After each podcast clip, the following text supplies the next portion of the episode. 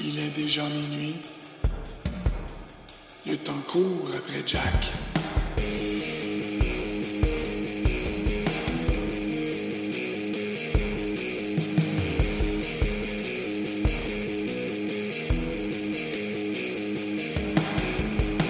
Depuis les premiers jours de sa vie, Jack était un innocent.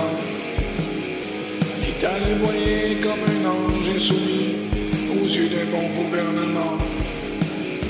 Mais le roi ordonna qu'on l'éloigne de sa vie par excès de jalousie. Même si la prophétie était vraie, le roi mentit à ceux qui le savaient.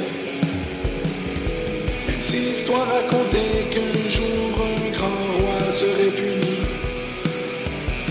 Même si les gens redoutaient du grand roi, avait trop bien.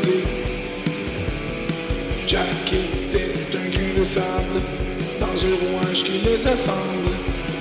Et Jack avait autant de force que le roi qui lui ressemble.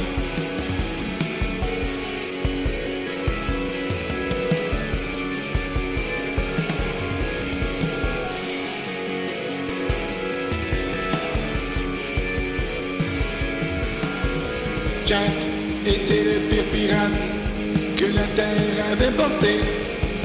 Il s'est servi de son roi et de lui et du pouvoir qu'on a volé.